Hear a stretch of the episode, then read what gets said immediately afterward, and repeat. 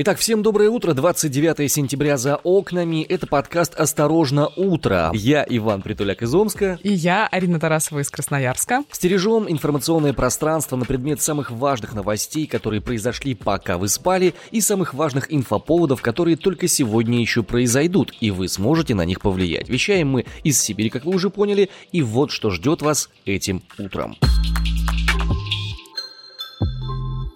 И снова новости из Белоруссии. Споры вокруг поправок к Конституции не утихают, и Лукашенко вновь решил вынести на обсуждение отмену смертной казни в стране.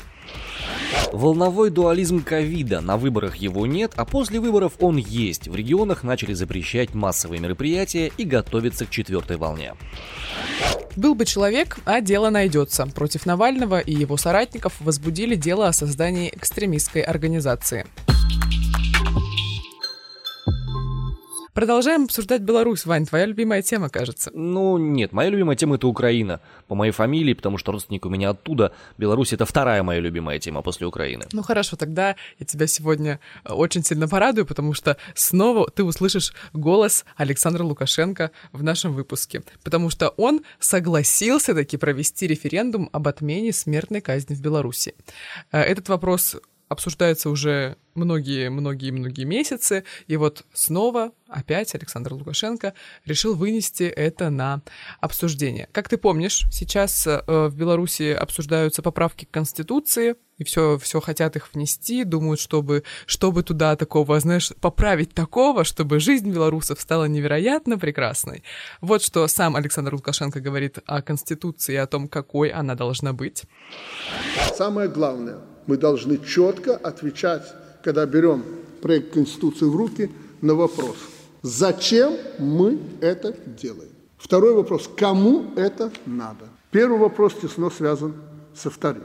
При этом ответа на вопрос, что не нужно это и не нужно делать, отпадает. Мы договорились. Конституцию мы должны усовершенствовать, но не оторваться от жизни. Я могу ответить на этот вопрос. Делаем мы эту Конституцию для белорусского народа. Ну, это слишком может быть э, напыщенно а, сказано, но я вам посоветую, когда вы дотрагиваетесь до проекта Конституции, думайте о своих детях. Мы сегодня держим власть в стране. И если мы сегодня скажем, слушайте, ну мы сейчас создадим конституцию, равных возможностей, у всех права там и прочее, как народ говорит, бла-бла-бла, мы вернемся к тому, что было.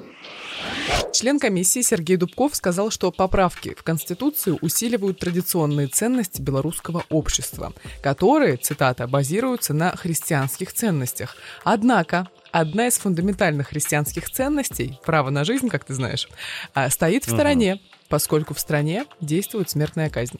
И Лукашенко в ответ заявил, что на Западе тоже живут христиане, но недавно большинство швейцарцев на референдуме проголосовали за однополые браки. Вопрос Лукашенко. Цитирую. Какая связь? Вопрос Лукашенко. Как соотносится с христианскими ценностями принятие однополых браков?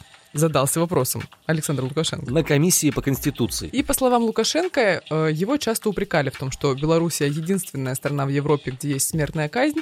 При этом белорусы проголосовали за смертную казнь на референдуме. Ты помнишь, когда это было? Нет, меня тогда не было. Меня подавно, видимо, не было в тот момент. Ну и, собственно, вот Лукашенко говорит, что не стал идти вопреки мнению народа, хотя если бы я подписал указ о приостановлении смертной казни, думаю, рейтинг бы мой не упал.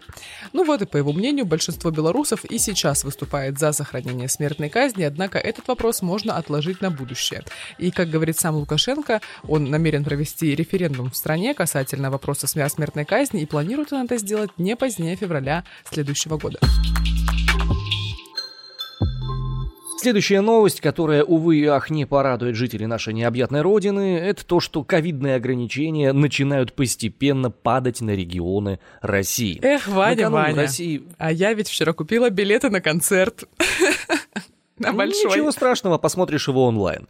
Накануне в России выявили более 21 тысячи случаев коронавируса. Новых это максимум с конца лета. Наибольшее число заболевших в Москве 2541, 63, увы, скончалось. Власти обсуждают возвращение удаленки QR-кодов и самоизоляции для пенсионеров в Москве, а в регионах уже ввели эти самые нормы ограничений. Вот знаешь, забавно, в Красноярском крае, например, совсем недавно только сняли ограничения с ресторанов и кафе, ну и они начали работать работать после 23 часов буквально, ну, может быть, прошло две недели. Ну, видимо, скоро снова бары прикроются. В Удмуртии и Пермском крае ввели QR-коды, подтверждающие вакцинацию от коронавируса. Без них нельзя будет посещать спортивные мероприятия, а также театры и кинозалы. В Омске тоже ввели ограничения, э, масочный режим, повышенная готовность до 31 октября, и все массовые мероприятия, кроме календарных спортивных, запрещены. Вау, подожди, а что То есть за концерт, который был перед выборами, ну, это какие-то спортивные, там, знаешь, праздник Севера какой-нибудь, там, лыжная, лыж, лыжня России и прочее, и прочее, и прочее. Я просто помню эти моменты, когда у нас были огромные концерты. У нас День города праздновался в сентябре. Как-то случайно оказался он привязанным к выборам, хотя на самом деле отмечается он, по идее, в августе. Он целую неделю длился, и всю неделю были концерты всяких разных людей. И было огромное количество на главной соборной площади нашего города людей, и, судя по всему, коронавирус тогда стоял в сторонке и никого не заражал. Да, он как был бы он не просто. проходил Собственно, как и в Красноярске. ну, не, он просто не проходил через рамки металлодетекторов, да, как бы и все. А тут внезапно выборы закончились, и опять началось закручивание гаек. Э, Есть чат ведущих мероприятий всей страны в Телеграме, и там люди медленно сидеют, скидывая э, а, сообщения о том, как отменяются одни мероприятия, вторые мероприятия, третьи мероприятия, и говорят, слава богам, удалось летом заработать денег, потому что сейчас все будут опять сидеть на автоподсосе. Вань, слушай, а вот ты со своими коллегами не хотел никогда переквалифицироваться в ведущих онлайн-событий? Ну, во-первых, я это уже делаю на протяжении 15 лет, потому что то, что мы с тобой делаем, это тоже своеобразное онлайн-событие. Он просто опередил э, ход истории.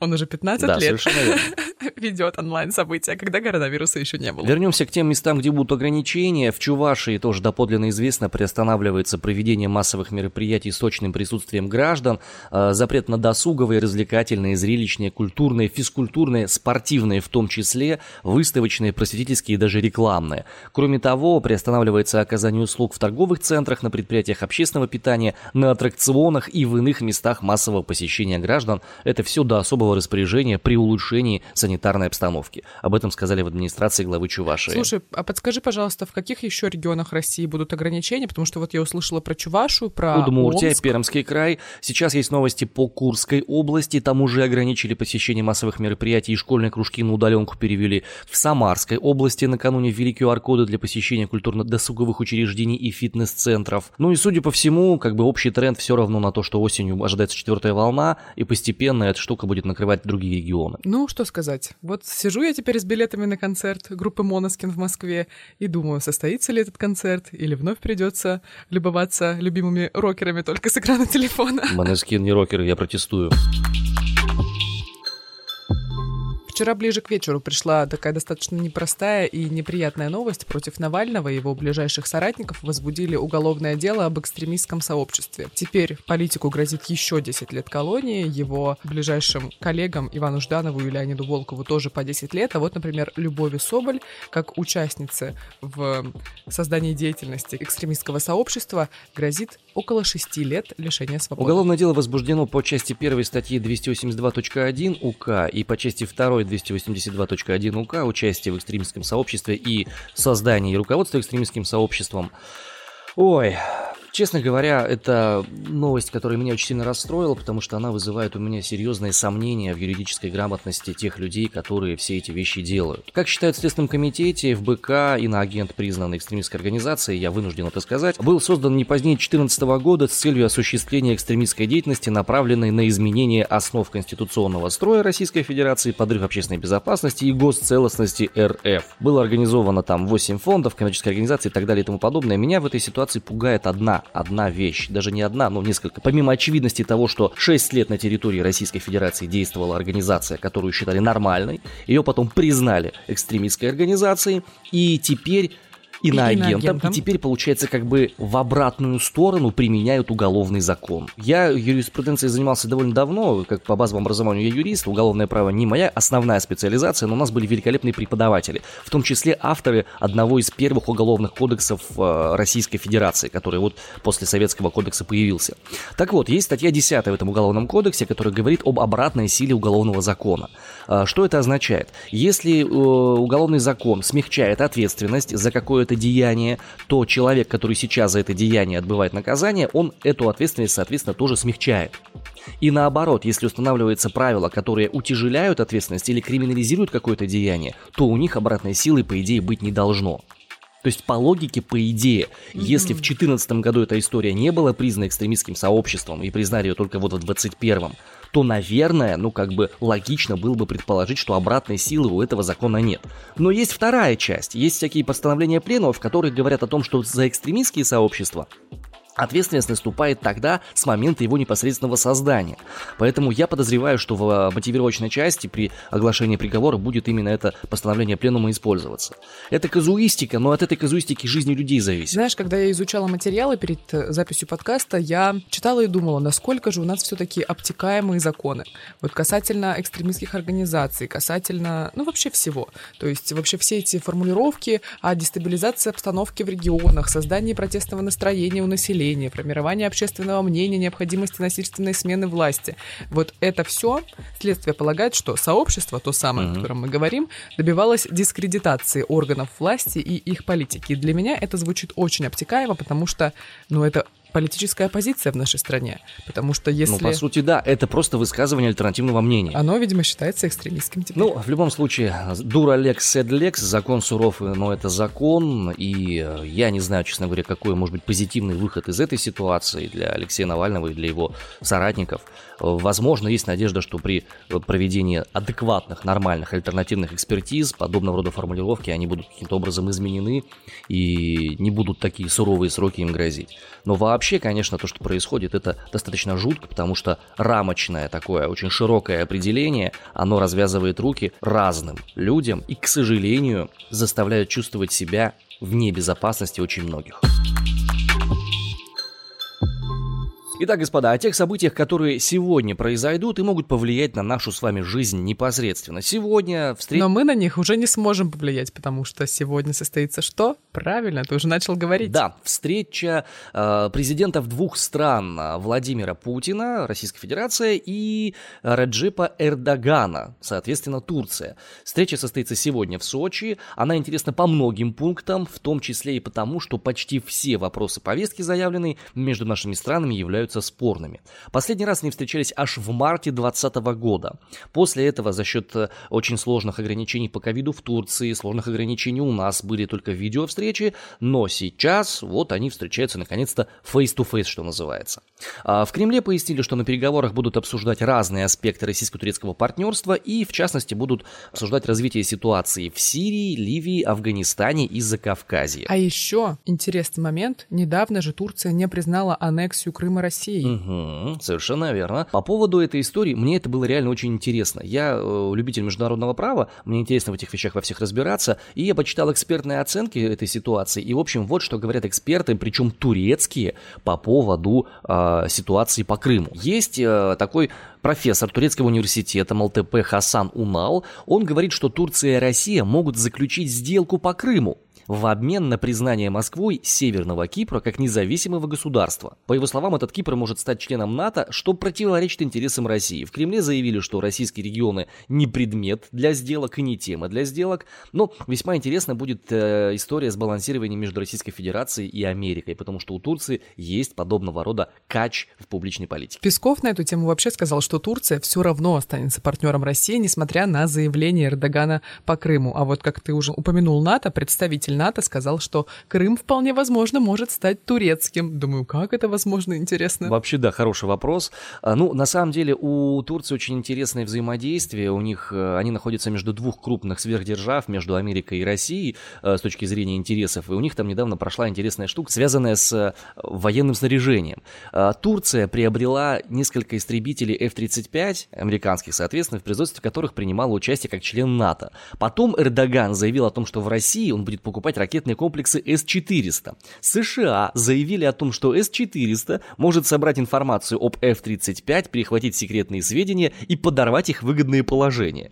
После Блин, э... Вань, мне это, мне это очень сильно напоминает ситуацию, когда, вот знаешь, э, была пара людей. Они, ну, типа, встречались или что-нибудь такое, и у них был общий друг. И вот, значит, эта пара расстается, И друг такой, блин, а с кем же дружить?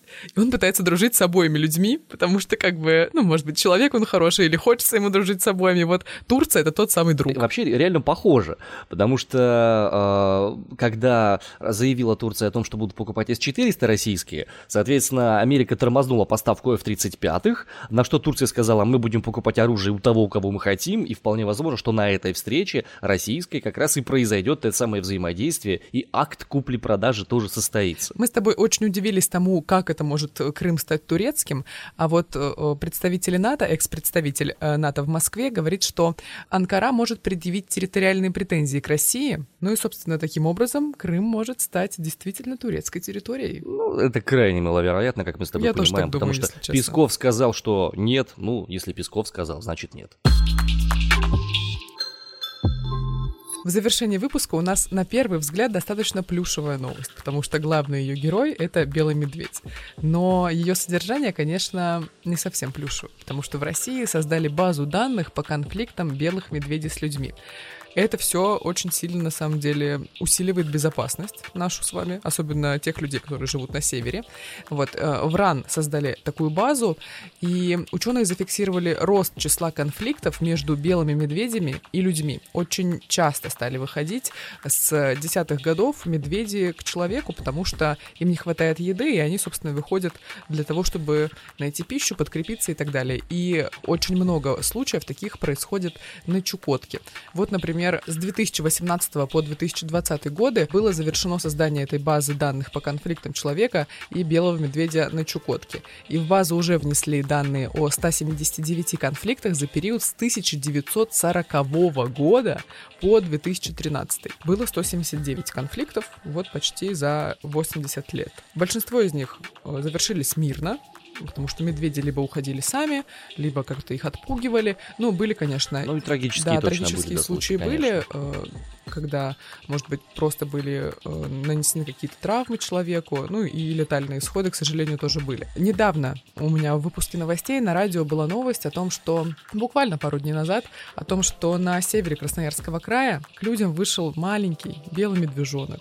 И вот он сел на льдину и сидел и ждал маму. Эксперт, э, директор э, Красноярского зоопарка э, у себя в Фейсбуке комментировал ситуацию следующим образом. Он сказал, что это, знаешь, это прям цитата из Фейсбука, она замечательная абсолютно. Он говорит, ну, он еще толстенький, упитанный, сидит на одном месте, не уходит, потому что ждет маму. Вот, говорит, мама не приходит, наверное, что-то случилось, потому что медвежонку около двух лет, а медведицы в это время их еще не бросают. Ну, давай вспомним о том, что белые медведи являются одними из самых опасных хищников северных, и у них нет естественных врагов в природе, и их любая встреча с человеком зачастую оканчивается для человека крайне плачевно.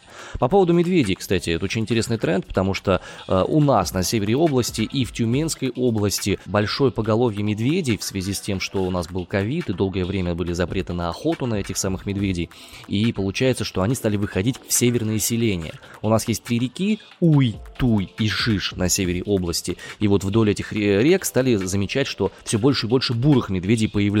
А Это опасно. Угу. Да, у нас бурых. Ну, конечно, все-таки мы в юг страны, а не север, несмотря на то, что мы Сибирь.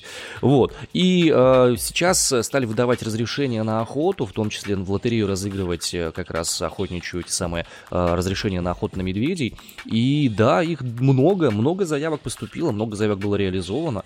Действительно, ковид, он развязал косолапым а при чем тут ковид? Горят леса, гори, горит невероятное количество лесов в Якутии, горела Сибирь в 19 году, в прошлом, в этом году тоже гори, горит тайга, ну и, собственно, поэтому звери и выходят. Ну, понятно, что у белых медведей там особо ничего не горит, а мы говорили вообще изначально о них, но у них тают льдины те же самые. Совсем в финале э, позитивная, интересная новость из разряда необычных. Молдавский шериф обыграл Реал Мадрид в футбол. Да, совершенно Ты верно. мне прислал эту новость, я смотрю на нее и думаю, да. блин, может быть, это какая-то описка, какой шериф, не, может не, не, быть, не, это про какой-нибудь магазин сказано. Это стопудовая реальность. Футбольный клуб из Тирасполя впервые в своей истории играет в Лиге Чемпионов и делает совершенно невероятные вещи. Во-первых, на первом матче он сенсационно переиграл донецкий шахтер со счетом 2-0. Это всех поразило, но молдавцы на этом решили не останавливаться. И теперь на выезде они обыграли Реал Мадрид Мадрид со счетом 2-1. Победный гол забил Себастьян Тиль, который совсем недавно играл в нашем российском футбольном клубе Тамбов. Так что тут еще и тамбовские волки засветились.